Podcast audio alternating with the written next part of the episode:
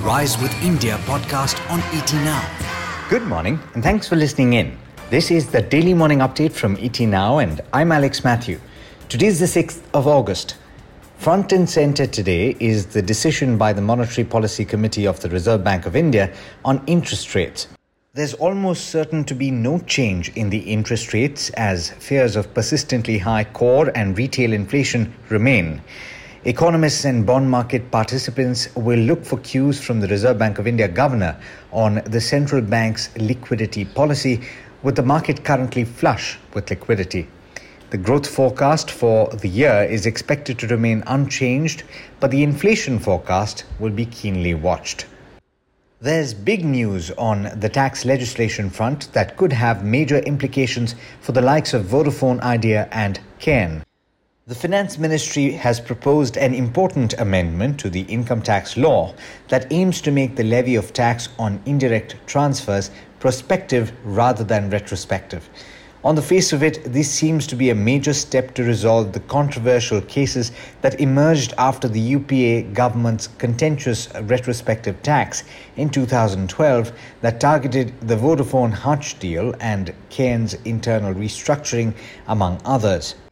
Cairn Energy, for one, which is embroiled in a tax dispute with the Indian government, said it has taken note of the bill that was introduced in Parliament proposing certain changes to the retrospective taxation measures. In international news, President Joe Biden has said that Hong Kong residents in the United States can remain in the country for as long as 18 months, citing Beijing's crackdown on political freedoms in the uh, territory. It wasn't immediately clear how many people Biden's order would affect. The vast majority of Hong Kong residents in the US are expected to be eligible for relief, with only narrow legal exceptions. Meanwhile, the number of Americans filing new claims for unemployment benefits declined further last week, while layoffs dropped to their lowest level in more than 21 years in July as companies held on to workers amid a shortage of labor. Initial claims for state unemployment benefits fell 14,000 to a seasonally adjusted 3.85 lakh for the week ended the 31st of July, according to Labor Department data that was released yesterday. We may be entering a world in which Argentina's Leo Messi does not play for Barcelona. This is despite both parties having reached an agreement over a new contract, according to a statement by the La Liga club which was released yesterday. The statement cited economic and structural obstacles to renew the deal. Messi was a free agent in June and could negotiate a transfer with other clubs after his deal ran out. But Barcelona had always maintained that he wanted to stay with the club. And with that, it's over to Rohit Singh for the trade setup for the day in India. Morning, Rohit. How are we looking at the end of the week? Good morning, Alex. This has been a week where we've moved from strength to strength.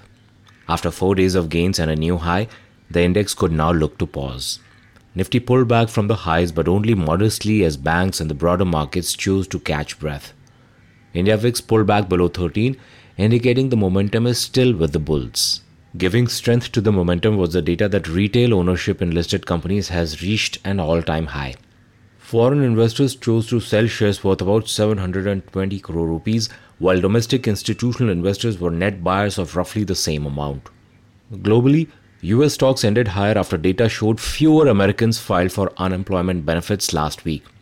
Dr. Anthony Fauci, who is Biden government's chief medical advisor, has warned things are going to get worse because of the Delta variant. Let's talk about the active stocks this morning. Watch out for the shares of Vodafone Idea as the center has decided to scrap the retrospective aspect of taxing transfer of assets.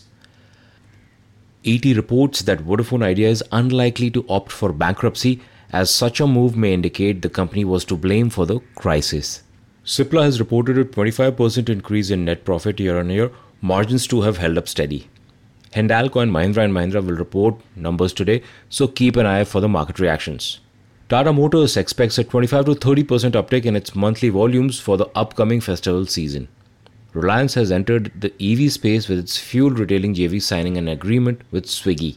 Banking stocks are likely to see a revision in weightage in the Bank Nifty after a rebalancing exercise today. HDFC Bank, IndusInd Bank, and AU Small Finance Bank are likely to see the highest fund inflows. The Supreme Court will today decide the fate of the 27,000 crore rupee deal between Future Retail and Reliance Group, which has been challenged by Amazon. We may get a status quo from the MPC outcome as inflation remains sticky. That aside, we are facing a possible consolidation once again after the swift up move this week. That's all from my end. Thank you for listening in. It's back to you, Alex. Thanks, Rohit. And as always, thank you all for listening in. This is Alex Matthews signing off. Have a great end to the week and an amazing weekend. The Rise with India podcast on ET Now.